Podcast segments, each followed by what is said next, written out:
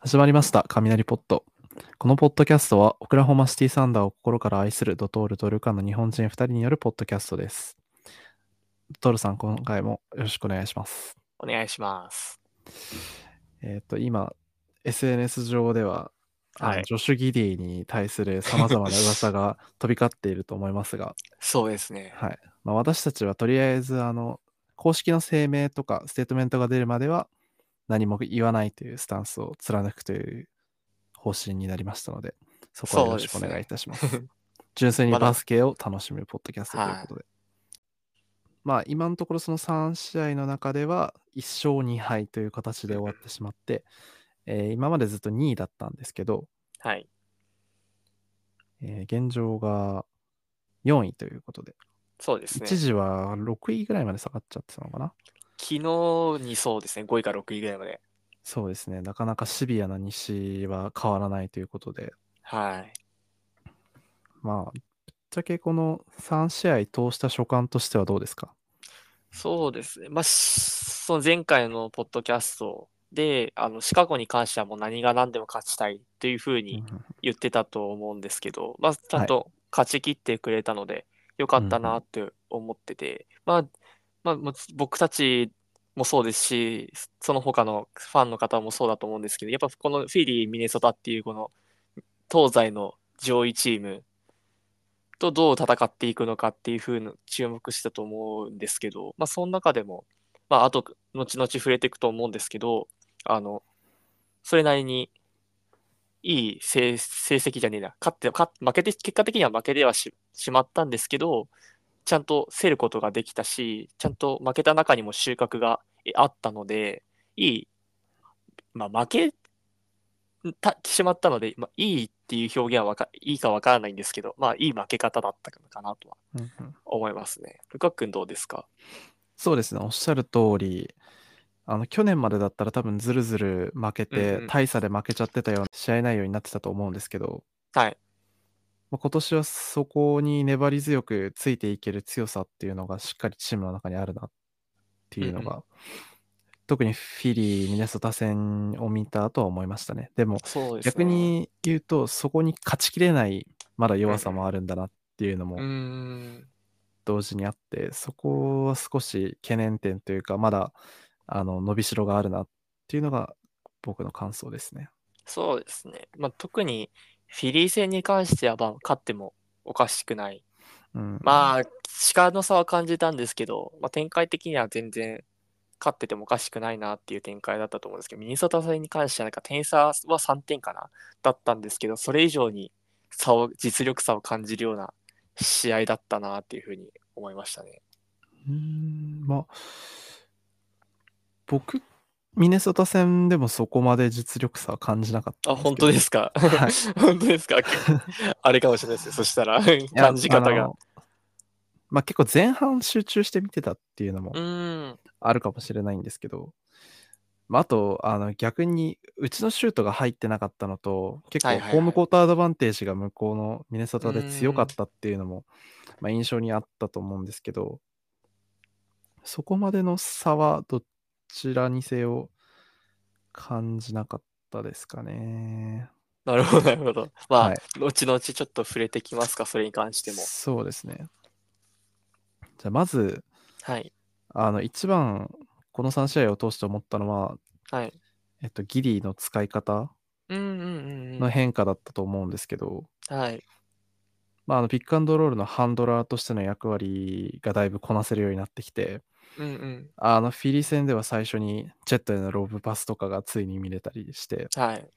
逆にあのゾーンっぽいディフェンスに対しては、ギリー自身がロールマンになって、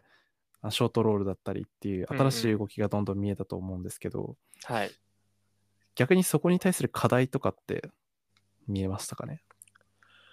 そうですね。まあ、なん、まあ、そのチームで、そのマークさんの、まあ、指示が飛び交って、マイ、マイポゼッション、マイポゼッション、組み立てていくと思うんですけど、はいやっぱ、なんて言うんでしょうね。そのギリを中心、ギリがオフボールから動いて、ギャップがすでにある状態から、フィリー戦、フィリーか、フィリーそうのです試ね合の時とかは、特にそうだったんですけど、そういうなギャップがある状態でのギディはやっぱ強いなっていう印象があったんですけど、ギうんギディのアイソレーションから始まるようなところには、まだまだ課題があって、確かそうですね、そこ、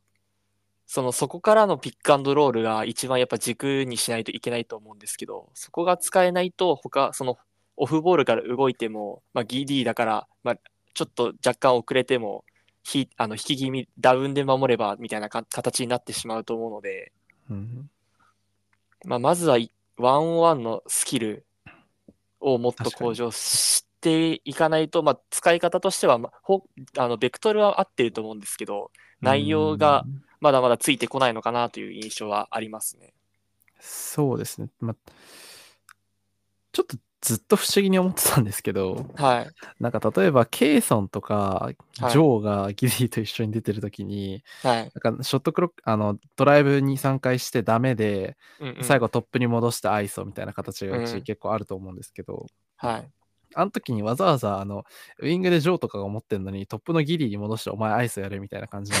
シーンが何回かあるじゃないですか。はい。でなんかギリがあのいいつものあの下手くそなあのステップとかシザースとかやってうん。あーなんかガチャガチャしてんなみたいなでそれで結局抜けなくてロールして変なフローターで終わるみたいなうんう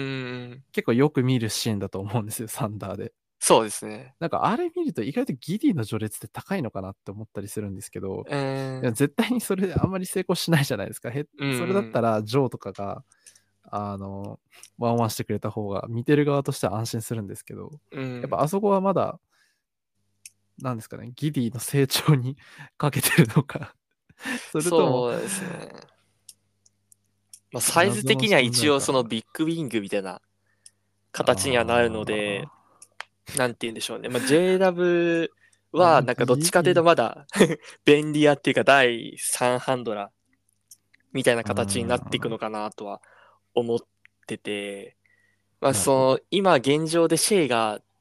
まあ、潰される機会が結構今年増えてきてると思うんですけど、あーはい、それって、そのシェイに、まあ、ビッグウィングのディフそのプライマリーディフェンダーがつくからっていう理由が結構大きく、大きいと思ってて、はいまあ、それを、やっぱギリーがその、まあ、シェイのワンオンワンスキルに追いつくのはまあ到底難しいとは思うんですけど、まあ、それぐい、らいのレベルになってくれないと、やっぱギリーの方にいかいけないみたいな。そのギリーの方、ギリーを抑えるためにビッグウィングが動いて、こっちはシェイ、あのシェイの方はガードの、だからそれこそカルーソみたいな形ですよね。カカルカルーソみたいな選手がつけついて、そのシェイのところでアイスあのミスマッチが起きないんで、やっぱ、うんで、あと JW とシェイって結局、その身長は同じじゃないですか。はい、で、こんで JW 自身もまだまだその、まあ、ごつくなっているとはいえ、そのあヤニスみたいなゴリゴリの理不尽にもぶちかましてるわけではないので、ビッグインがつく必要がないって考えると、やっぱりどどうしてもやっぱ大きさが欲しいなっていうところで、ギディの序列は上がってきてるのかなとは、ハハンドラーとしてっていうか、スコアラーとしてのギディの序列はたまだ高いのかなっていうふうに見てますね。うんなるほど。今、あのシェイにプライマリーディフェンダーがつくっていう話があったと思うんですけど、はい。逆にあのミネソタ戦はそこをあの逆手にとってシェイうをんオフボールで使って、うんうんうんギリーとかジェイビルにハブ役をやらせてたと思うんですけどはい。あああいうその今まで結構そのえっとあーごめんなさいねえっとダウンスクリーンをかけるはいはいはい。ダウンスクリーンかけて上がらせるっていうのはあるあるだったと思うんですけどはい、バックスクリーンかけてバックカット狙うっていうのはうちあんまりなかったと思うんですよ。そうですね。直接そのゴールにダイブしていくっていうのは本当にギリの、あのインバウンズぐらいの時ぐらいしか使ってなかうんそうですっよた技だし、直す直すあのましてやシェイですからね。そうですよね。だからそれのおかげもあって、1区のフィールドゴール6分の6で12点みたいな試合うんが、うんうん。すごいイージーなシュートをたくさん打ててて、あの、去年のプレイイントーナメントで、かなりあの2キールにシェイはいがはいはい。ディフェンスでボコられたじゃないですか。はい。だからあそこを、その反省点がうまく生かされてたのかなっていうのは見ながらうんうんうん思いましたね。そうですね、そのそこがまさにその実力差が出たなって思ってるところの要因の一つで、そううんミネソタ戦もそうですし、まあ、フィリー戦もそうだったと思うんですけど、前半は多分勝ってたと思うんですよね。まあ、特そにうミですねネソタ、ミネソタなんて10点差とかついてたのかな、うんまあ、10点差以上離れる段階で、うちがシュートは、イージーのシュート外したりとか、まあ、ミネソタが食い下がってきたりとかっていうのはあったんですけど、まあ、それでも勝ってる展開だで、で、しかも内容自体もうちは結構良かったみたいな。今までやってないこともできてたし、ちゃんと課題だった2ビッグをちゃんと対処してるっていう、で、リバウンドも取られてないっていうので、あれだったんですけど、後半、ハーフタイム超えた後に、急にあの、まあ、5ベアの、5ベアを中心に守り方を変えてきたと思うんですけど、うんそこにアジャストしていけなかったっていう。で、それあやっとアジャストして、あの、まあ、ユニットを変えてアジャストしたけど、さらにまたミネソタがあの修正、試合中に修正して、あの、ディフェンスをしてきた。で、結果的に、あの、や、やっと、それに対処できたのがもう残り2、3分ぐらいでもう負けてるみたいな。うん展開だったので、その修正合戦に負けてしまったっていうのと、向こうは本当にもう見た瞬間に2ポゼッションぐらいでアジャストしてたけど、こっちはかなり時間かかってしまったっていう面で、結構実力差はまだああるなっていうふうに印象はありました。うん、確かに。す結構そこは、ダグノートさんの唯一の欠点っていううか、ん。あの、木をてらったことをしがちなのはいいんですけど、はい。そこに対するフレキシビリティがあまりないっていう。そうですね。から、あの、なんか、アイディアとかはすごくいいと思うんですけど、その、何、その問題に対する引き出しの取り出し方がちょっと、そううんでっすて思うね。ことが多々ありますよね。でも、去年とか、その今シーズン開幕5戦、6戦ぐらいに結構負けが込んでたりとか、まあ、まあ勝っててもよろしくない時間が多かったと思うんですけど、その時って結構ファイブガード引っ張ったりとか、なんでこいつ出してんのみたいな、選手をずっと引っ張ってたりみたいな形があったと思うんですけど、最近に関しては諦めるのも結構早かったりししてる印象が結構あって、うん。まあ、マークさん自身も、それこそファイブガードも、まあ、や、ミネソタ戦やってはいたんですけど、刺さんないなってなって2分ぐらいでやめてたんで、うん、そうですね。あと、最近、それこそギリを下げることに一切躊躇しなくなりましたよね。しないですね。それに、あの、多分それはジョーうんうのん。信頼がまた上がったっていうのもあると思うんですけど、そうですね。もうなんか本当にあの、オフェンス、インバウンズだけギリ出して、うんうんもうすぐフリースローの途中でジョーを出したりみたいな。うん。うん。ああいうそのポイントポイントでのギリーの使い方っていうのは、もしギリーが今後オフェンスで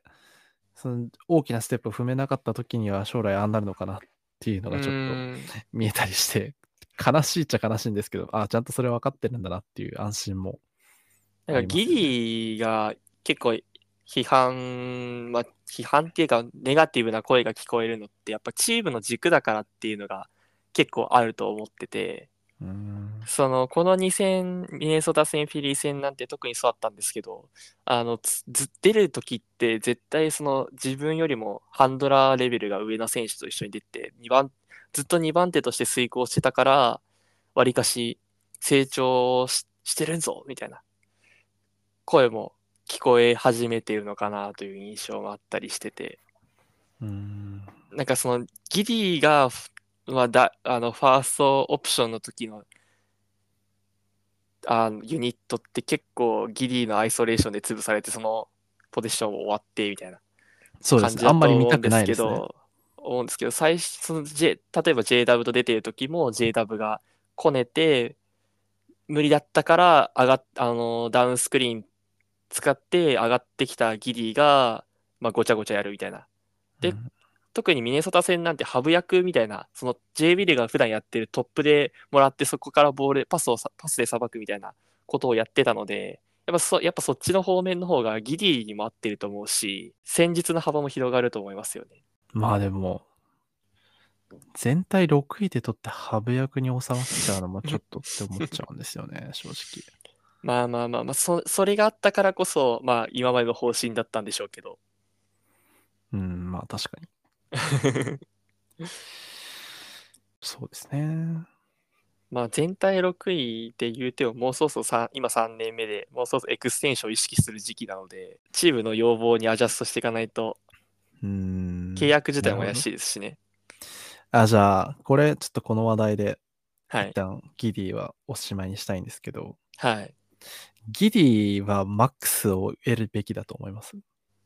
そうですね。い今の状況だと、厳しい、かつシーズン前に上げたい、上げたいと思っていたサラリーよりもさらに厳しいのかな、みたいな。うん現段階だと。と、ドートと同じようなサラリーを上げるのが妥当なのかなっていうふうに考えますね。それはおードートと同じですか同じ、そうですね、同じ感じの、じゃサあラ20リーいかない。まあ、行く、行かないは、そのパーセンテージにもよると思うんですけど、その、キャップの、キャップ、キャップ、キャップ比で、はいおですけど、まあ、でもそれぐらい、まあ、20前後がだ、今のところは妥当なのかなっていう。さすあがに、ーえはい、 20前後か。そうですね。ドートはどっちかっていうと15に近いですよね。そうですね、17ぐらいですね。うん、ああ。そっかああ、じゃあまあ、そうですね。僕も大体それくらいかなって思います。そうイメージは多分ドートよりちょい高ぐらい。うんうんうん。ちょうど20からまあ、行って23ぐらうんういんうん、ですかね。そうですね。 25を超えてくると大丈夫かなってなっちゃいます、ね。 25超えてくると、あの、ウォリアーズみたいに殴り合いが起きてしまう可能性あるので。うん、てかまあ正直、そこまでは出すべきではない。うそう思いん、ますそこはシビアに、その、現段階で、いそのギディに求めてたプレーメイキングをシェイがやって、うんうんうん、ち自分よりも小さい選手や遅い選手をかもるっていう役割をチェットがやって、まあ、それでも向い買ってカッティングと、えーオフボールから動いてギャップをついて突撃していくっていう役割を、まあ、JW がやっているわけでその今までギリーがやっていやギリーに求めてたことを全部他の選手がカバーしちゃってる中であえてギリーに高額のサラリーを与えてまで残したいかっていうところはあるので、そこはやっぱシビアに行かないといけないなって思いつつ、でもギディにはギパスっていう絶対的な武器があって、ここれに関してはその3人は補うことはできないし、他のメンバーではでももちろん補うことはできないので、そのパスっていうのに20ミリをかけたいなっていうふうに思いますね。まあでもパスって言っても本当にはいパスじゃないですか。そうですねわ、。かりますこの違い。ゲームメイクとパスの違い。そうですね。まあ、特に今シーズンバサを見るようになって感じることいやそうがですよね多いかなって思いますよね。意思があるパスと、ただボールを渡すパスって全然そう違なんう。ギディのパスはまだまだその空いたやつあ空いたって出すその反射的なパスであって、頭使ってるパスじゃないんですよまだ、うん。だからこそそこに伸びしろがあるしポテンシャルが大きいんですけどただ今のところ3年間で変わってないんですねそれがうん。そうですなんね。じだから自分、ラス、あの、ラッセル・ウェストブルックのもともとファンで、はいだい今も大好きなんですけど、結構ギリのパスってラスに近いパスなのかなって思ってて、なあそうですねスペースが空い空いてて、そこに反応できるだけの視野と瞬発力があるから、出し出せてるからこそアシストは稼げてるけど、実際は、まあ、クリス・ポールのようなゲームメイクはできてないみたいな。いやでもギディってアシスト稼げてますかまあ、そのチームの方針的に、あの誰か一人に、まあ、シェイ、シェイを除いた誰か一人に、あの、偏るようなバスケットボールをしてないので、まあ、多くはないんですけど、そのような感じだとしたら、まあ、そのようなじ状況を鑑みると、まあ、多いのかなっていうふうに思い、思うーんなるほいどますね。はい。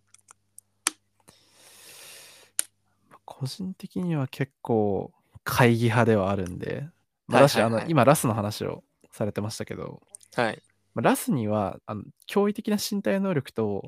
突破力があっうんうんうん。てかつあのまあ前世紀のラスだったらミッドレンジもあったっそうですね。ていうそのすごく選択肢が広い中でのそのパス力だったんで、うんうんギディ、は今ミッドレンジもあの時のラスほどは打てないしうんうん。それほどのあの突破力もまだないうん。でだけどシュートは下手みたいなうんうん。でちょっと今は完全にこう難しい立場にいますよねそうですね。だからディフェンスで差を作れるんであれば、また話は変わってくると思うんですけど、そうですねまだと特にそこも見見入られてないので、まあ、むしろ見出今すマイナスですよね、そうですねディフェンスに関してはあちょっとあの最近、ディブプロをやり始めてるなっていうああ、そうですね。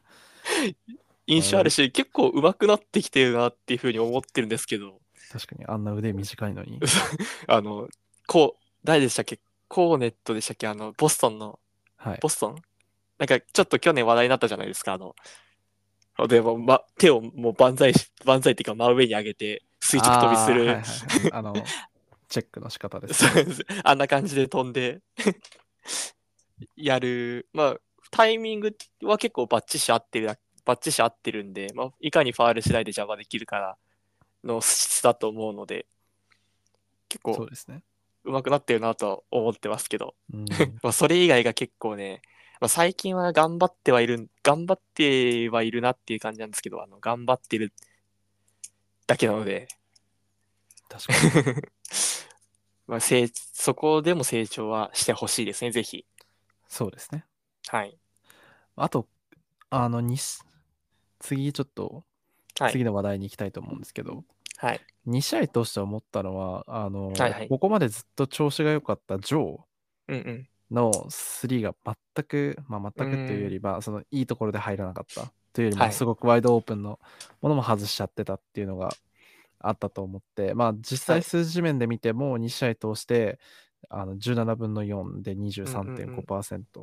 うんうん。特にまあフィリーなんて12本打ってるのに3本しか入んなかったみたいなうん。形で、まあ、確率的にはミネソタの方が5分の1で低いっちゃ低いんですけど、はい。まあ、なかなかそのシュート外してる外し方も良くないというかそうですね。こはちょっっと決めてほしいなっと、うん、ていう部分があって、まあただ彼の場合はまだディフェンスとかでもお釣りが来るんでそうです。特にボックスアウトですよね。そうですね細かいところは本当にやっぱさすがだなと思えるうん。んですけどまあやっぱりそこでもそこで代わりのシューターを出せないっていうのもちょっと問題かなとも思っ思でですね、今一応現状そのリンディとベルターンズがいますけど、はいまあベルターンなんかはあの最後フィリーの最後はずっと出てたりしてうんうん。ましたが、まあ、やっぱりその不調だった時の代替案とうんうん。柱がそのもう一人ホットストリークになれるようなシューターがいた方がいいのかなとは思うんですけど、そうですよね。が、あとは似たような事例で言うと、ケンリッチもそうだと思うんですけど、その、はいまあ、ジョーは絶対的に、まあ、スリーポイントっていうのが特に顕著に出てると思うんですけど、まあ、ケンリッチに関してはディフェンスがメインの選手なので、まあ、不と不調、不調好調はあんまり見見られないと思うんですけど、あの、その、その先ほどルカ君がおっしゃったように、その他のところ、例えばボックスアウトもそうだし、最近だともうマンディフェンスもだいぶ上手くなってきているし、あとローテーションもめちゃめちゃ速い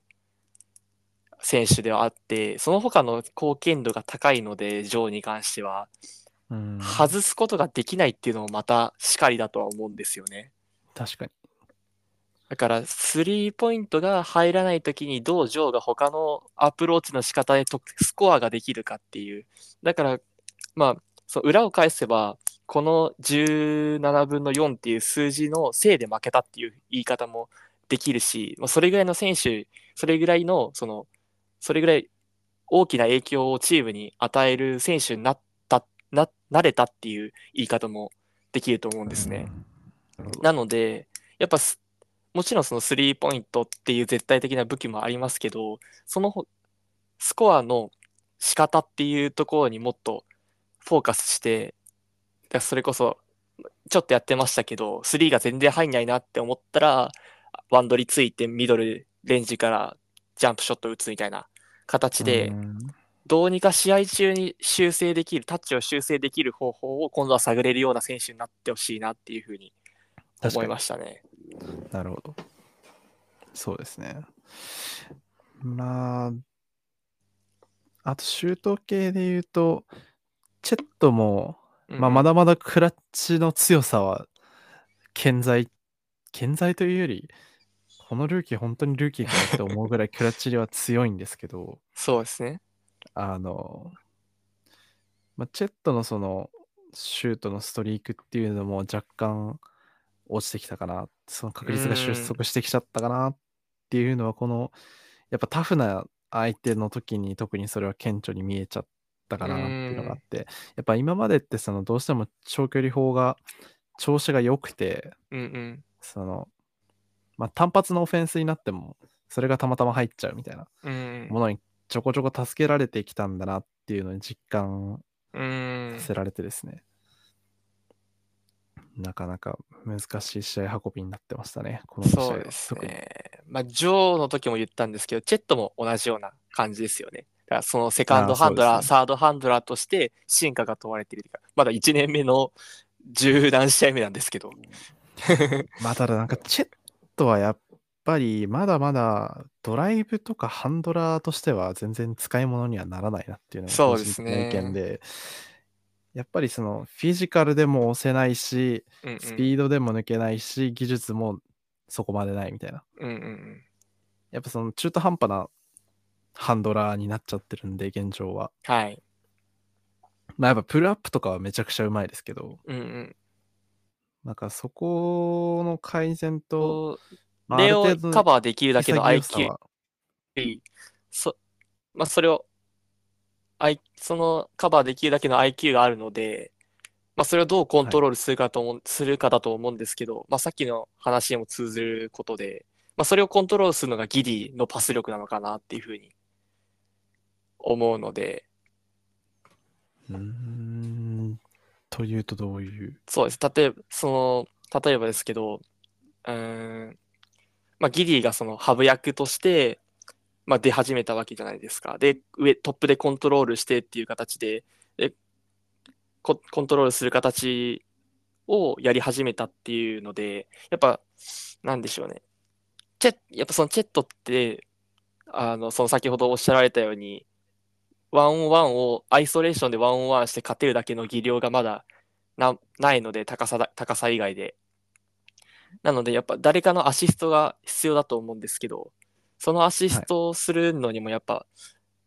あれ、あの、まあ、技量がもちろん必要だし、センスも必要だと思うので、なんていうか 難しいですけど、言語化が。うーん、まあだからもっとバッサ使ったらいいんじゃないかなって思うんですよ まぶあ、っちゃけ詰まる話ギリ使うは、なら詰まる話はそうなんですよね。まあでもそこまあまだそのせ育成段階だからっていうのがはい。一番だとは思うんですけど、まあ多分今そのドールさんがおっしゃってたことはその誰にも個人的な打開力がないからチームでバスケしましょうっていう話だと思うそうですね。で、その統ですけ率どするし必要があるみたいな、それを誰かが。そうですそうです、でもギリは現状それはできないし、うんまあ、すチェットもできないしみたいな、うでん。。結局シェイに頼っちゃうみたいうなんのが現状だと思うんで、なんならもう あの一緒にプレーさせちゃってまあでもそこ難しいですね勝利を優先するのか成長その長期的な目線で見るのかって言ったら多分まだ長期的な目線で見たいはずじゃないいですか。いや多分今すごく物事がうまくいってるからこういうふうに僕とかも言っちゃうんでしょうけど、うん。現状まだあの最近期にあるチームだと思うんで、はい。まだそのコアしかいないじゃないですかそこからの手こ入れっていうのはまだまだだと思うんで、まあ自分で言っておいてなんですけどまあ焦らない方がいいのかもとは思いますうーね。んそうですね。でも、勝ちにいってるなっていうふうに思うところも、ところどころにあって、例えばそのうんギディがへ、あの、へたれな、へたれな時はすぐ下げたりとか、ギディのみなら、あーギディのみならず JW チェットがヘマした時も、ミネソタ戦の後半かなもう6分くらいで4人、シェイシェイ以外の4人とも下げたんですよね。うーん。うまく機能しなかったんで。なんで、そういうところも勝ちにいってんのかなとか、あと、顕著だったのがウーズですよね。やっぱ、せっかくコールアップして、戻して、あこれからウーズ使うんだって思ったら、ま、前半の本当1分2分で下げちゃったみたいな。あウーズに関してなんですけど、はい。なんかあれ、あのやり方すごく個人的には反対で、はい。むちゃくちゃ自信失うと思うんですよ。そうですよね。だからまあ、ドトールさんが言ってるように、まあ、勝ちにいってるのかなっていうのは思うんですけど、その、シーズン始まった当初は、ウーズ空いたらすぐシュート打つとか、うん。ある程度その自信を持つプロセスを自分で頑張ってやってたと思うんですけど、うん。そこ結構丸虫で G リーグにまた落としてうん。みたいな、まあその、まあその目的がそのバサとか他の選手を試したかったっていうので、うん。まあすごく納得はできるんですけど、せっかく11位で取った選手を頑張って育成するっていう面においては、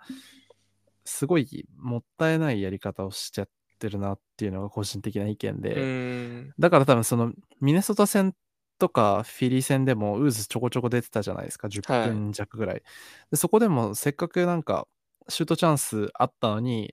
戸惑っちゃうみたいな場面がうん2回ぐらい見えたりして、あまたそうなっちゃったかみたいな思っうんたりして、でなんかす結局セルフクリエイトできそうなタイミングでもせずに時間なくなっちゃってロングスリー打って終わるみたいな。うん。もったいないなっていうのがめちゃくちゃ思ってですね、この2試合。特にそユうでーすよねズが帰ってきてから。うん。あの起用方法は本当によくわからないですね、正直。そうですよね。しかも、ディフェン、オフェンスでヘマすのことなんてもう、わか、安易に想像でできるっていうか、だと思うんですけど、ディフェンスに関しては、やっぱ彼の、彼が今一番輝ける武器はディフェンスだと思うし、実際にフィ、あの、フィリー戦では、まあまあ機能してたように見えたんですよね。彼のその身長のでかさとローテーションの速さっていうのがう。んだったので、もう少し頑張って、そのコーナーシューター枠でもいいから、粘って出してあげてもいいのかなっていうふうに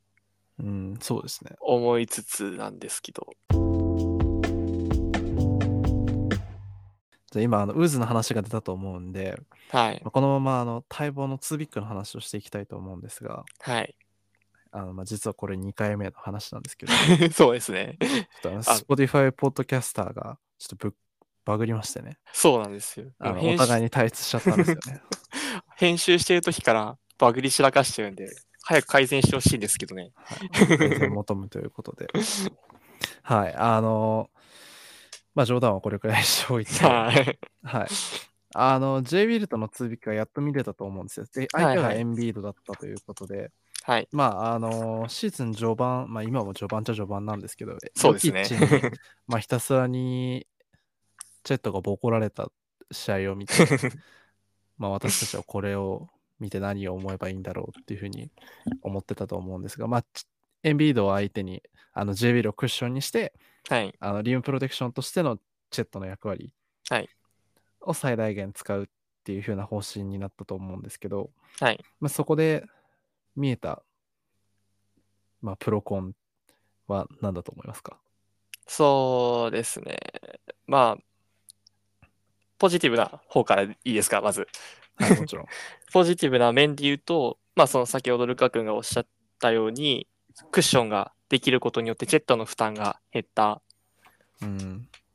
ていうのと、まあ、チェットのそのリムプロ力っていうのを最大限生かすことができたのかな、できるようになったなっていうふうに思いますね。っていうのも、今、そのフォーガードプラスチェットっていう、まあ、スタメンの並びですよね。っていうのは、はいその、チェットがリムプロに飛べるっていうのがポジティブなところであった反面、チェットがリムプロに飛んでしまうっていうのが、後にそのリバウンドを相手相手のセンター、そのチェットのマッチアップのセンターにオフェンスリバウンドを大量に取られてしまうっていう風なネガティブなところでもあったので、これを J ウィルが入ることによってクッションにななる、プラス、そのセンターを J ウィルが抑えることができるっていう風にうんうんなるので、まあ、リム周りに強固なラインができるっていうのが、まあ、ポジティブな点ではありますよね。うん、まあ、で、そはいそのあ、ごめんなさい、その証拠として、はい。あのー相手にエンビードとマキシーっていう、すごいこう、リム周りでも得点がバンバン取ってくるような選手が2人いたはい。シクサーズだったと思うんですけど、ポイントインダペイント、はいはペイいント内得点では実はサンダーがあの試合勝っていてですね、はい。はいはいはい。あの、サンダーがペイントナイト得点50点に対して、うんフィリーは38点だった。っていうので、かなりやっぱり、ツービックとそのペイント内でのディフェンスっていうのはすごく効いていたのかなっていうのは数字でもうーん。現れてますよね。そうですね。じゃあ逆にネガティブな面は何だとそう思ですねいま。すネガティブな面だと、そのまあ、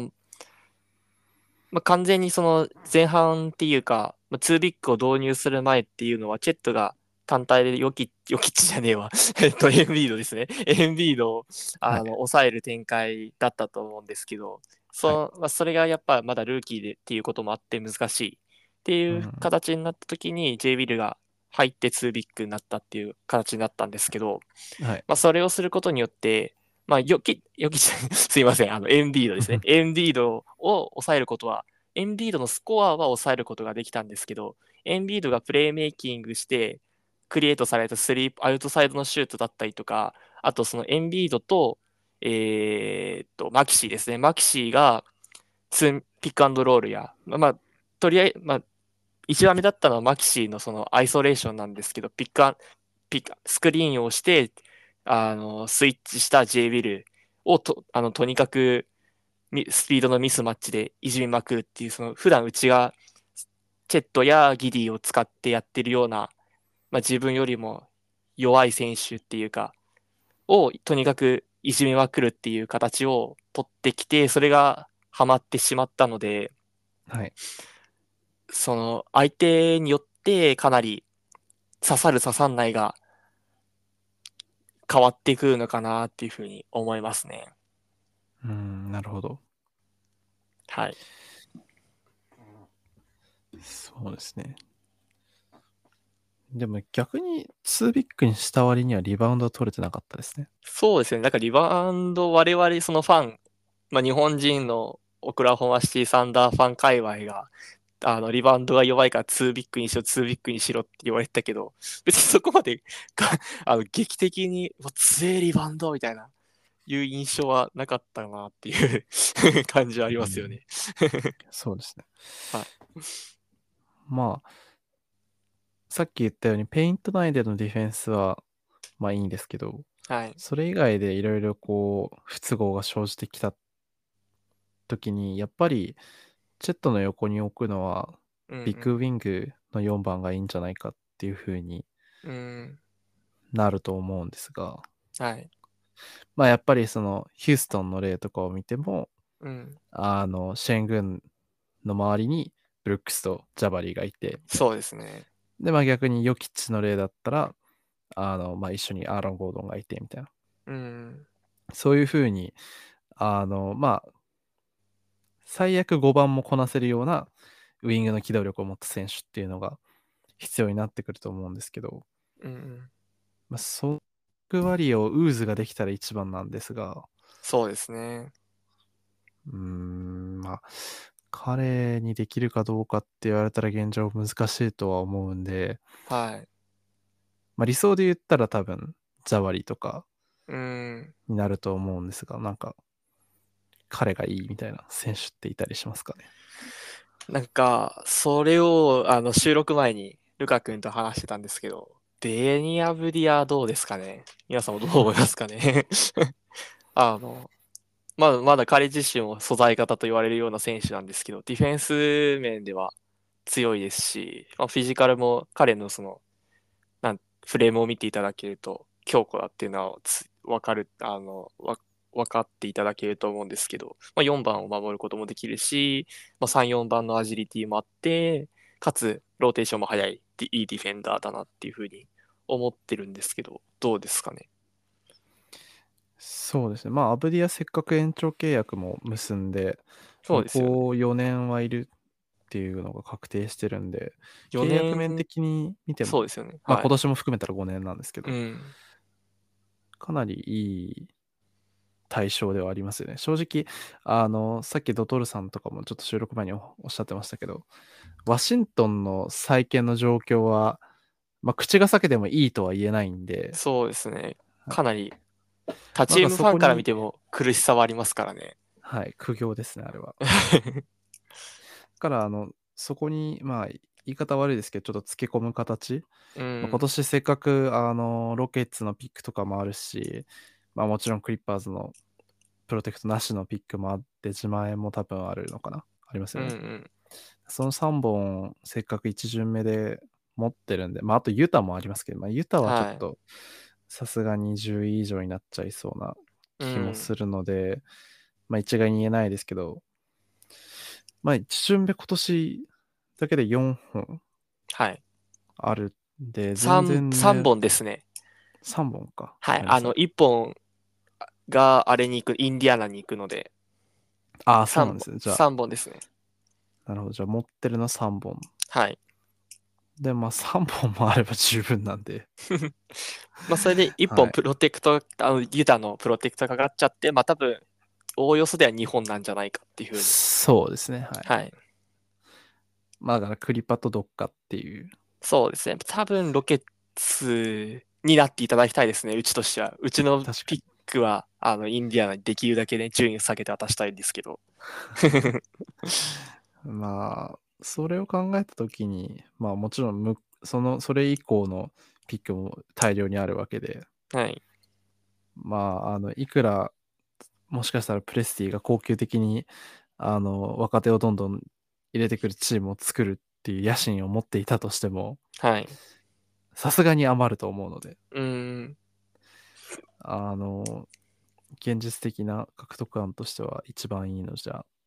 いいのではと思いますね。そうですね。まあ、じゃあ逆に、アブディはもし取ったとしたら、はい。彼をスターターで使うと思いますかいや、ケンリッチが上がってくるのかなって思いますね。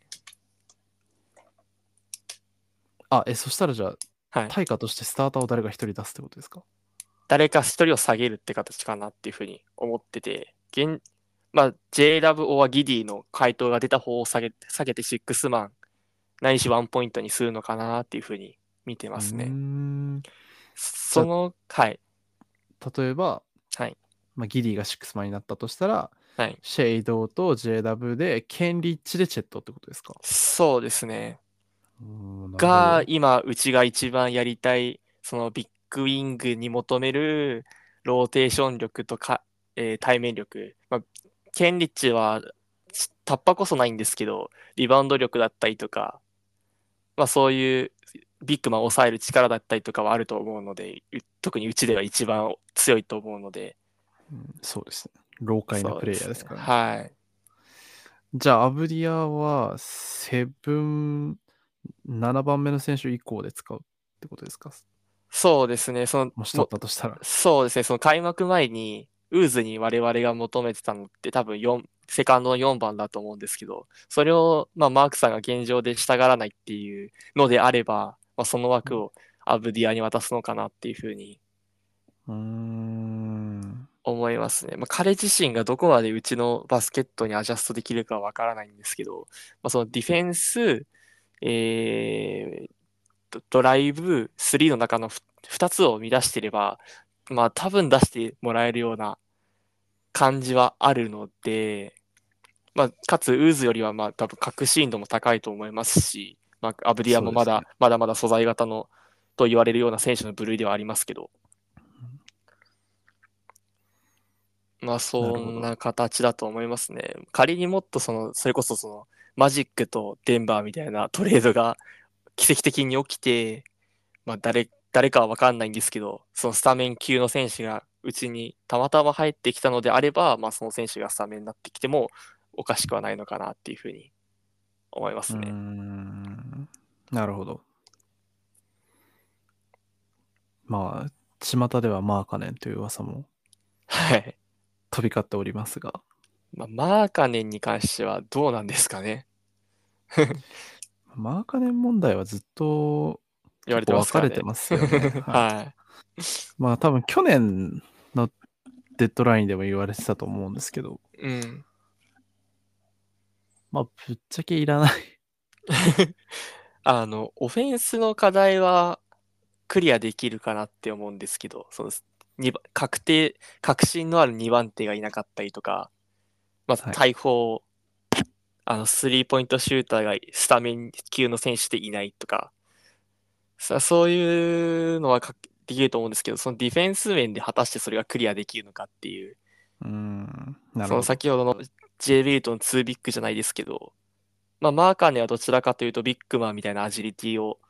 まあ、身体能力がかなりあるので、ビッグ普通のビッグ並みのビッグマンよりは全然高いディフェンス力をしてるとは思うんですけど、はい。まあ、それでもやはりマキシーにつけるかって言われたら厳しいと思いますし、かといってチェットがつけるのかといったらそうでもないと思うので。確かに。いや、うちの回答だ、回答は、まあ、あの、AG のようなアジリティのある選手なのかなっていうふうに思いますね。アーロン・ゴードンのスキルセットはズルですよね、正直。チートですね。やっぱあの、KD とかのビッグウィングにはフィジカルで勝てて、はい。ビッグ、トラディショナルビッグにはアジリティで勝てて、そうなんですよね。なんか、いいとこ取りですよね。チートですよね、本当に。それを、なんでナゲッツが持ってんだっていう、いや、良くない。ズルですね。本当に。うーんそうですね。まあじゃあ、取れたらアブディア、そうです取れなかっねたらウーズに行きたいということで。まあ理想っていうか、まあファンとしてはウーズを我慢してでも使うのが一番なんじゃないかなっていうふううにん思うし、まあ、今見てる限りの現状だと、その、まあ、4ガードプラスチェットっていうのがスタメンっていうのが一番強いってなると、まあ、ポクは対等がもう見られないので、現段階では。そうすると4、5番に入るのは J ビル。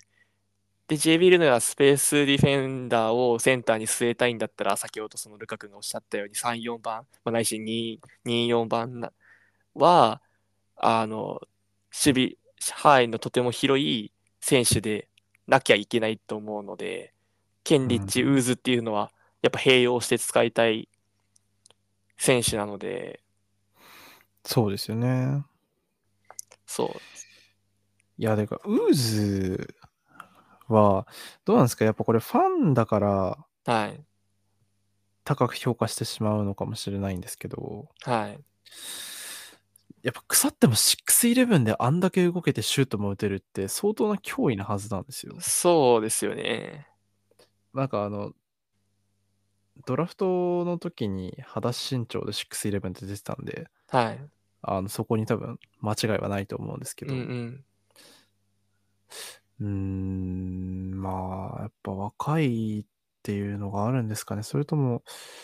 まあ、やっぱシェイとかとの完成度と比べちゃうとまだまだどうしてもっていうところがあるのか、うん、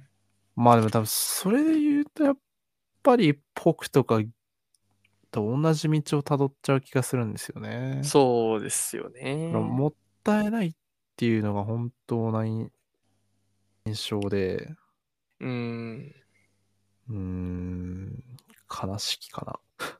でも、ああいうビッグウィングを育てない限りは優勝はないじゃないですか。それ、まあデンバーみたいそうなですチームは、たまたま、まあ、そのビッグ、頭おかしいビッグウィングが手に、トレードで手に入ったけど、まあ、それこそミネソタだったらマクダニエルズを自前で育てましたし、あとは、どこだまあ、ボストンだったら、まあ、テイタム、な。がにはいますね。そうですね、自前で J リーグ育てました。そうですよね。あと、バックスだったヤニスみたいな形で、自前でやっぱり、ちゃんとああいうビッグウィングを育てられるチームが、今のトレンド的にも勝っていけるチームだとは思うので、うんでましてや FA 人気のないうちですから、多少無理してでも使っていく必要があるのかなっていうふうに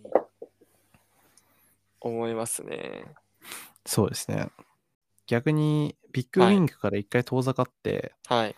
その2ビッグを継続するっていううんうん形にもし行くとしたら、まあ、チェットが4番になって、うんうんまあ、5番にその J ルーもしくはまあ誰かクッション役になれるようなそのフィジカルが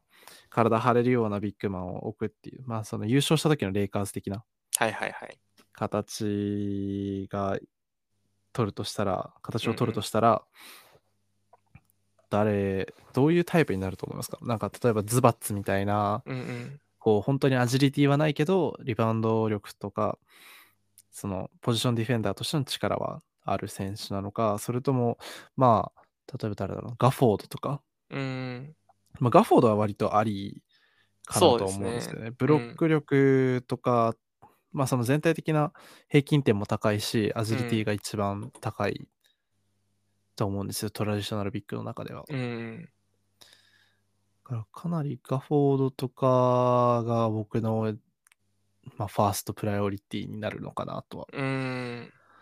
思うんですね。まあ逆になんか下手にプラムリーとか入れたとしても J ウィルでいいじゃんっていう風になっちゃったりするし、うん。まあただそのガフォード取れるかどうかって言ったらまあどうなのっていうところではあるんですそうけでどす、ね。なんかいあのワシン、まああの、オクラホマシティサンダーワシントン支部をいかにかもれるかっていう 話になってはくると思うんですが、まあ、今になってその縁故採用が響くっていう可能性も、なきにしもあらずという可能性がある。まあ、ドーキンズさんからしたら一番 OKC がかも、あの、指名金を据える相手でもあるかもしれないですからね。そうです よね。プレスティっていううんお師匠がいて元、上司。はい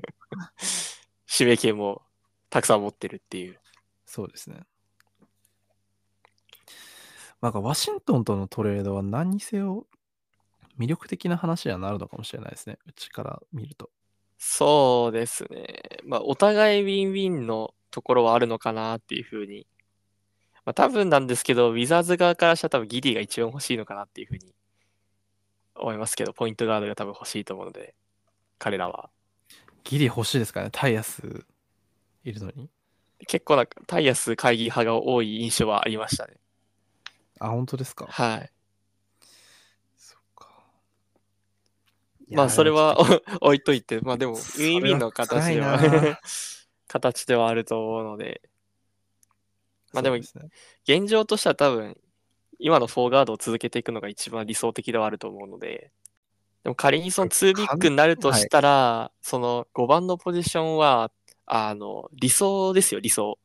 はいは、あの、バムなのかなって思 ってて、まあ、それは結理想局あ、アジリティがないと、きついのかなって、チェットが別に特段速いわけじゃないじゃないですか。はい。で、まあ、ままだ慣れてないっていうのもあると思うんですけど、その、例えばマキシーだったりとか、あとは、まあ、ドノバン・ミッチェルみたいな、まあ、スキル、スキルもあって、スピードもあるような、うんせんガードに対して、ついていけはするけど、抑えら、抑えられはしないじゃないですか。そうですね。なんで、やっぱそこを使うには、やっぱジェットって、一番はウィークサイドから急に飛び込んできて、叩き落とすっていう形、それこそサマーリーグの形ですよね。あれがはい一番強い形なので、平面で守らせたら負けだと思うんですよ。うーん。りなるほど。常に立体的にアドバンテージをチェットには作らせてないといけないと思うので、まあ、そう考えると、ちゃんとガードについていけるようなアジリティがある、かつビッグマンを抑えられるっていう選手が理想ですね。あの、ジェイレン・デュレンっていうのがいるんですけ ど。おっとなんか聞いたことあるぞ。いや、あのこれ僕が2年前からずっと言ってるやつなんですけど。はい。 いやー、デュレンダメだったかなリバウンドも強いし。まあ、すまあ、も、多分もう一つのあれとしては、スリーポイントがないっていうのが、まあ、今打ってますけど、なぜ、なんでか知んないですけど、今彼打ってますけど、たまに。そうですね。あの、スリーポイントは多分、センターにおける多分絶対的な条件だと思うので、そのさっきほ、さっきから言ってるように、ドライブ、ススリー、ディフェンスの中のみ2つをカバーしないといけないので、で、ビッグマンにはビ、うん到底ドライブは期待してはいけないので。 なのでそう考えたらアウトサイドシュートっていうのは絶対的な、まあ、条件ではあるかなって考えると、まあ、まあ、そそうなるとバムも消えてしまう気はするんですけど、まあ、バムはドライブ、ドライブがあるので、まあ、置いといて。 うんうんまあああいう形が一番理想系なのかなとは思いますね。確かに。はい。うーん、なるほど。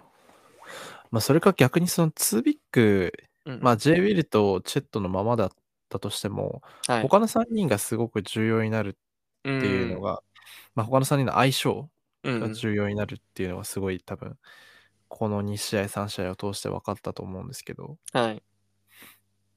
まあだからそこでもまたそのギディのシュート力のなさっていうのがうん。弱点として露呈しちゃって結局まあ出すならケイソンの方がいいよねとかうん。そういう風になっちゃっ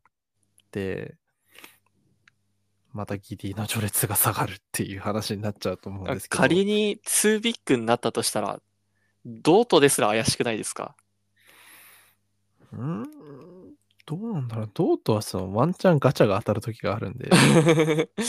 あのその時だったらいけるかなって思うんですけど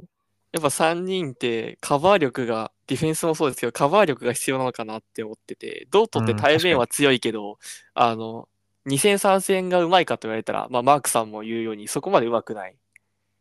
なんかケイソンが一番そうですね。もしくはジョーなのかなとまあもジョー思いでますすね。うね。ん今思ういんました。だから正直その他の3人は、ケイソン、ジョー、シェイが一番強いっていう。うん。まあ、オア JW ですよね。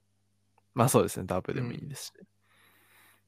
うーん、なんか難しいですね。まあ、マークさん的には多分 JW は3番で使いたいんだろうなっていうふうに。起用法いや、からでもなんか、そこのフレキシビリティがないのもちょっとあまり好きじゃなくて、 そうですね。 別にだって、彼もともと1番ですからね。そうなんですよね。だいあの サンおタかクラしいラなは っ。ていうまあ、そんなこと言ったらね、あの、ケイソン君は、あの、キタケンタッキーであの、ゴリゴリにアイソレーションさせられてた1番だったら、今4番やってますからね、オフェンスでは。まさかロールマンになるとは思ってないでしょ。まさか、あの、チェットに使われるなんて思ってなかったですからね。 僕、あの、トッピン使ってたんだけど、みたいな。ジェイコブトッピン使ってたんだけどな、なんか、ジェイコブトッピンはでかいやつに使われてるな、みたいな。だからそれ1から4のトランスレーションはできない、4から1のトランスレーションができないのはなんでできないですね。 意味がわからないですね。まあ、だからこその、あの、ギリが起用法に困ってるんだと思うんですけど。なあ、確かに。結構このポッドキャストイザン・アルマンザ君スタンじゃないですか。はい。まあ、2ビッグでやっていくんだったらイザ、イザン・アルマンザ君結構オプションの一つなのかなっていうふうに。2ビッグをやるならですけど。 ああ、これちょっと話し出すと長いっす よ。あ、まずいですか、これ。。いやーあの、ちょっと今のイグナイトの話からしなきゃいけないんで まあ、まあ、あの、ざっくり話すと、はい。今、イグナイトくっそ弱いんですよ。めちゃめちゃ弱いですね。今、0勝7敗 で、あの、59点差で負けたりしてるんですね。まああの、一番は、あの、ロン・ホランドが4番のスラッシャーやってたのに、一番、あの、いきなり2番で使われてるっていうのが、それであの平均5ターンオーバーぐらいしてる のがまあ原因っちゃ原因なんですけど、まああと、あの、やっぱアルマンザ君はまだちょっと若い、そうですね。間ま違いないであす。のいくらヨーロッパビッグのいいとこ詰め合わせセットみたいな選手なんとはいえ、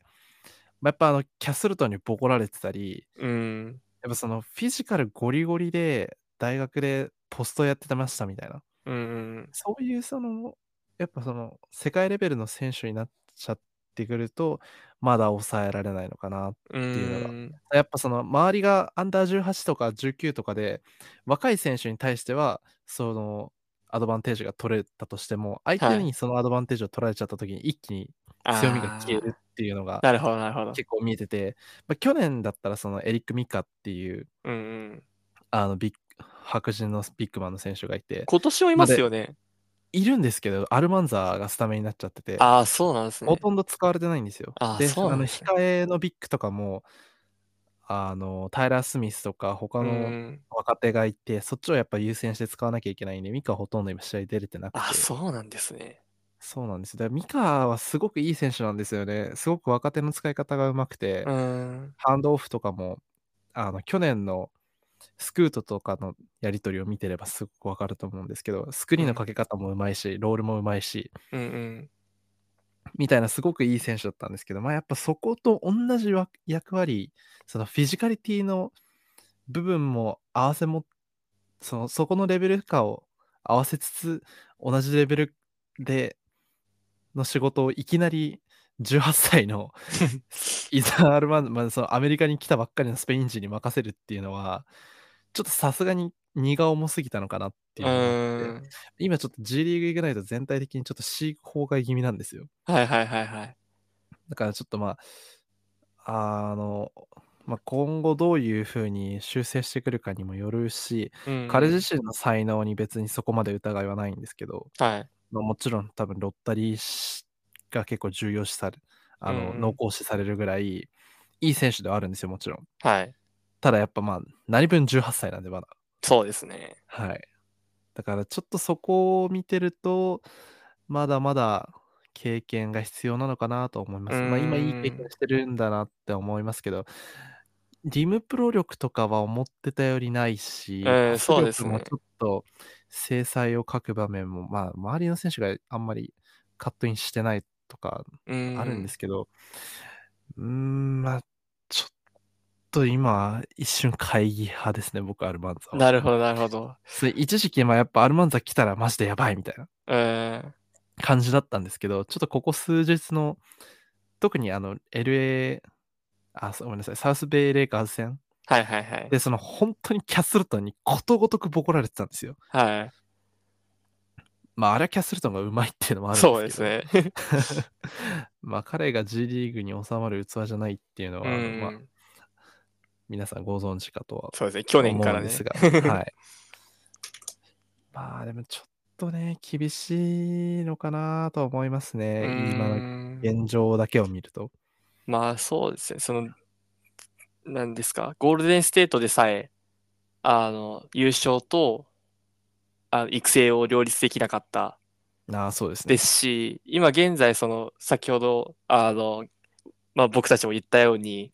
あの、ウーズウーズを育てることすらできてない、この状う況んうんに、やはりもう一人の素材型を加えるのは苦しいのかなっていうふうに、確かにそうやって言われると思いますね。まあ、だからその素材型じゃなくて、もうちょっと完成度高い同じような選手ってなると、うん。マーケットの遅いグホダーロ君と か。いや、でも彼3がない、3を打ちたがらないのが本当に、なんでですかね。、まあでもプレーメイキングビッグとしてはあの、てか、ああの、とまあかそこの、確実にねはあの、バムのような感じですよね、もう。アジリティもあそるうし、ですねドライブ力のと、てか、突進力もあるのに、うんあとは3だけだろ、お前っていう。絶対3あったら確実にロッタリーじゃないですか、彼って。そうですね。まあ、でもちょっとまあ何何分も3年目か4年目の選手なんそうですね、シニアです ね。そうですよね。だからちょっと、まあ、あんまり、うん、ロッタリーとは言えないです けど、まあでも相当一巡目は確実視されてますよね、今。そうですよね。だからまあ、彼みたいな、まあやっぱさすがに今年はビッグマンか、まあライアン・ダウンみたいな。そうですね。でも、ダン君もダン君で、ダンクもダンクでオフェンスはまだまだですからね。そうなんですよね。だから結構今年、その先日あの、あライナンさんっていう方がいらっしゃるん ですけど、あはいあのお誘いいただいて、あの、カレッジの明けましておめでとうスペースをやらせていただいたんですけど、その時も話したんですけど、今年って結構難しくないですか尖ってる選手はとことん尖りまくってるし、あの、オールラウンダーの選手は本当にオールラウンダーだけど突出した何かを持ってないっていう。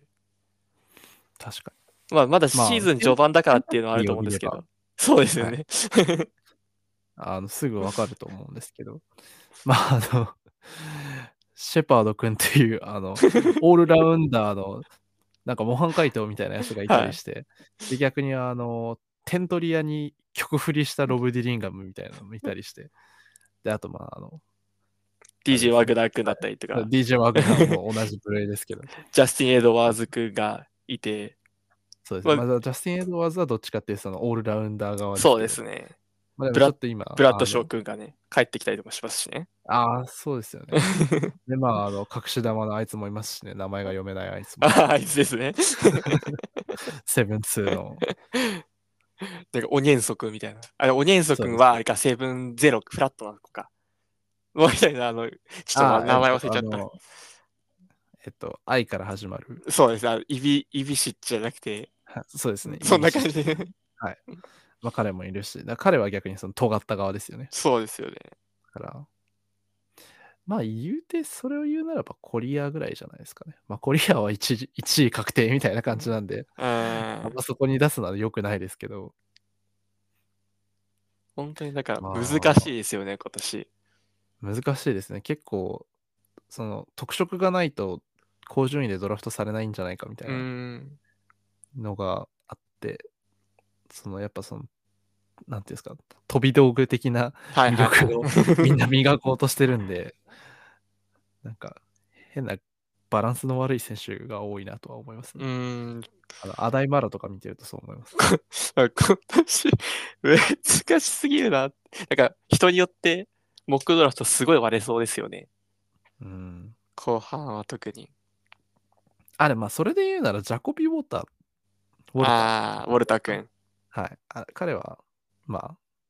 あ、安心安全な、うん。あの尖りつつもオールラウンダーなそうです典ね。型例じゃないですかね。まあ、ウォルター君とコリアー君が今、ちょっと群抜けて、スコアリング力が NBA でもあるのかなっていう、そうっす、NBA でも確証された何かを持ってるのは、今んとこ彼ら二人なのかなとは思いますよね。カレッジで通用しそうなのは彼らだけです。あの、うんかごめんなさいカレッジ、あの、あれですよね。かあの NCWA にいる中では、そうですね。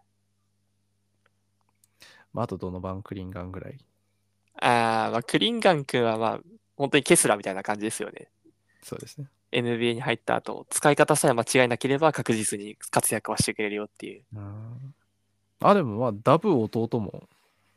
コ悪リくンないですね。コニー君、 コニー君どうですかなんかすごいもう、すザ素材型みたいな形ですけど、今。あでもなんかここせ先日2試合ぐらいはだいぶ20点超えで。そうですね。今日も確か22点ぐらいと。そうですね。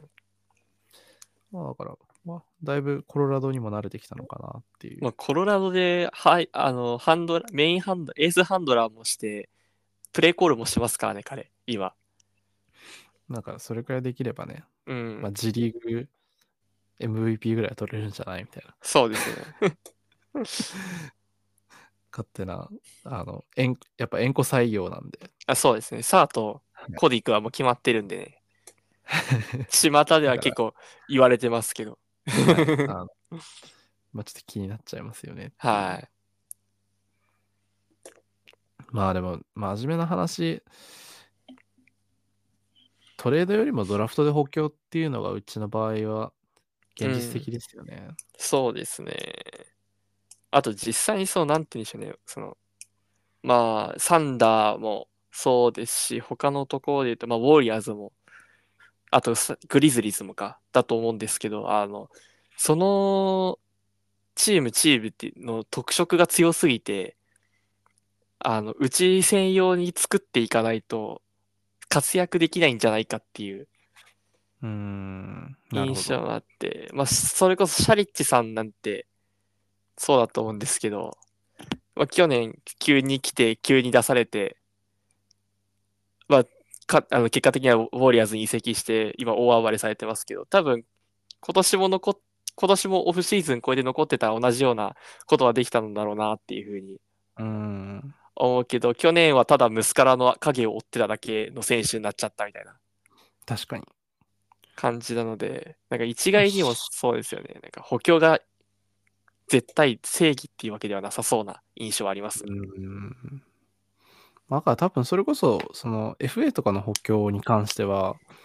多分これからどんどんゴールデンステートっぽいうん。感じになるんでしょうね。そのミニマムぐらいでいい感じの選手、その斜めそうですね45度の起用をしてみて、うんあのはまんなかったら出さないし、はまったら出すしみたいなそうですね。感じになってくのかなと思いますね。確かうに。ん。だあかんまらり、そこのことは考えたことなかったですね。なんで、 なんで、今年いっぱいはもうリバウンドには苦しみそうなシーズンになりそうですね。うん。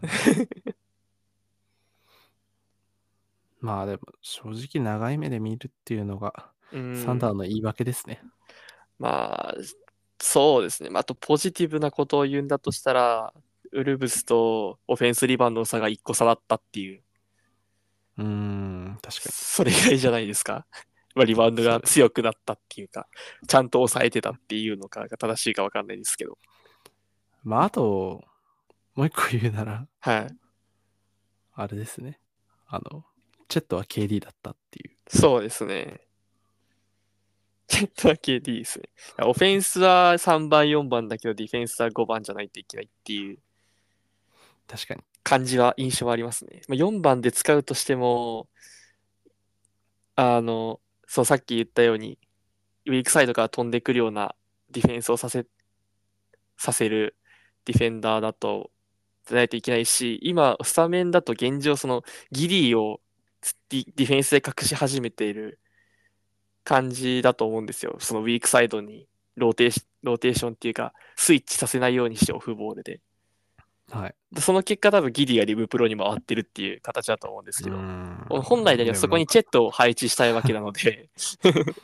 そうです。だからギディはもう、ヨキッチを守らせましょなんかレブロンにヨキッチ、あ、ヨキッチにレブロンつくみたいな。う。 そうです。あれどうですかトレボンブラジールはどうですか ああ、彼もともと大好きだったんですけど、い見れば見るほど、あの、バブルの時活躍された7番の方が出てきてしま って、まあなんかちょっと今年、坊主になって煮ましたもんね。そう です。見た目も。あの、顔が、お、大長だけど、あの、ちっちゃくて、いう感じも、すごくうん似て去て。年かっこよかったのに。確かに。 まあ、強いて違いを述べるんであれば、あの、回らないことぐらいなのかなっていう。 回らず上に飛ぶことぐらいです。なので、もともと好きだったんですけどね。うん、確かに。あ、ちなみに、あの、トレボン・ブラジールっていうのは、あの、アーカンソー大学の4番、5番のビッグマンの選手ですね。そうですね。あの、去年からポスターダンクをはい。 3個ぐらい作ってるやつですね。僕、僕も今年何、1回ツイートしたかな、彼のことを。なので、僕のツイートあさってくれると、もしかしたら見つかるかもしれないですね。ブラジールくんですね。なんか他に話したいことありますなんていうのこんなもんなんじゃないか。まあ、C っていうんだったら、あとあれじゃないですか、シェイタやアントは、なんか、次世代の NBA の顔になっていきそうだなっていう。あー、確かに。でも、どうなんだろうな。あそこまで、アント、すごかったです。うーん、まあ、すなんか結構早々に退場されちゃったからっていうのはあるかもしれないけど、でも彼そうです20ね点ぐらい取ってますよね。言うても。うーん、でもなんか、前半とか、ほぼほぼ、ドートに消されてたイメージなんです。あ、でも一個なんか、いかついあれがあって、あの、プルアップ3があって、それ決めてくるあたり、ああ、スーパースターなんだろうなっていうふうに思った確かに。感じはありますね。 まあ、前半の様子からし見て、試合終わって21点取ってるとは思わないですよね、正直。うん確かに。また、キャットは、ちょっと大丈夫かなって感じします ね。キャット、まあ、多分あれはうちの守り方が上手かった印象はあったんですけど、まあ、確かに。他では結構上手いみたいなんで、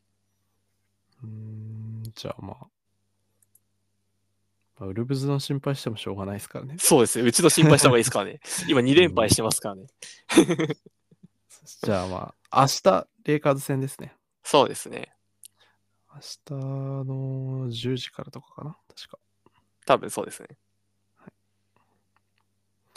そうですね。10時からレイカーズということで。まあ、まあもしかしたら2ビッグがまた見れるかもしれないですね。うん、そうですね。AD のとこを抑えないといけないのはありますし、あとリードがそこまで速くないハンドラーなので、確かスイッチしても問題ないことを考えると、もしかしたら2ビッグの時間帯はあるかもしれないですね。に。その後が、3日にダラスで、ああ、で、あれですね、シーズンイントーナメントのうん。いや、あの、もろもろが決まったので、 下せなくないですかなんでもう一回降りてやんないといけないですか俺たち。まあ、7日にヒューストンで、9日にまたウォリアーズということで。そうなんですよね。いやー、ヒューストンとはもっとやりたくないですけどね。本当ですか僕、ヒューストンとやりたいですよ。あ本当ですか一番今やいりたや、くなあくないの、なんです か、ううちにじ指名されたくせに、トレードされてよかったとか言ってる、 なんかふざけたトルコ人がいるん で、ボコボコに人がえてあいねつのことをボコボコにしとかないと気が済まないですよ、本 当に。うちのチェット君がはい。やっていただい首を洗って待っとけと言いたいですね。て。あいつに。ちょっと今シーズン調子いいからって調子乗るなよっていう。 そうですね。口 に、口には気をつけてほしいですね。今間違いないです。 うん。そうですね。じゃあ逆に、はい。えーまあ向こう4試合、レイカーズ、はいマーブズ、ロケッツ、ウォリアーズがあるんですけど、はい。何勝何敗でいくと思いますか恒例のですね。はい、恒例の、まあ、やっぱ締める時にはね、そこうれでをやすっていね。かないと。希望コメディですかもちろん。 3勝1敗で。 おー、僕4勝0敗で。僕もちょっと4勝0敗言いそうなったんですけ ど、はい。なったんですけど、逆にどこに負けると思いますなんかダラスに負けるのかなってあー、なるほど。思ってですね。まあ、っていうのも、グラント・ウィリアムズがシェイについて、っていう形で、チェチェットは、まあ、まあ、チェットのところでは勝てると思うんですけど、ライブリはい、ライブリーで。で、まあ、ディフェンスの方だと、まあ、カイリーと、み、あの、ドンチッチがいて、まあ、ここがもうピックアンドロール、ピックアンドロールされまくると厳しいのかなとも思うので、あーアジャストに、アジャストにかなり時間がかかりそうだなっていうイメージがありまー。して、うーんそこをどう抑えられるかが勝敗の分け目なのかなと思いつつ、まあ、ケイソン、多分ケイソンのプレイタイムはかなり伸びるのかなっていうふうに思います、そうですね。カイリーにケイソンがついて、ドンチッチにドートです同か、等ねで、す。そうですね。だからまあ開幕、てかそのスターターの時は多分カイリーにドートで、ドンチッチにダブなのかな逆ですかね。もしかしたら逆な可能性あると思いますね。まあそれか正直シェイがついてもいいと思うんですよね。うーん。カイリーとかは。そうですね。多分シェイの方がうまい気はしますね。で、今グシラー、ズンシェイ、うまいですよね。 はい、ですマジでディフェンスうまいですね。めっちゃうまいですよね、ディフェンス。やっぱシェイはツーウェイなのもいいですよね。うーん。まあ、そ の、この間戦ったアントもそうですけど、あのディフェンスを頑張るエースはやっぱかっこいいですね。いやー、そうですね。2-4-1でシェイに対して死ぬほどディフェンスしてるときはびっくりしましたね。 びっくりですね、本当に。こいつ、そんなの、まあやっぱフィジカリティがあるのがいいですよね。うん。そうです対ね。面で化けないのが。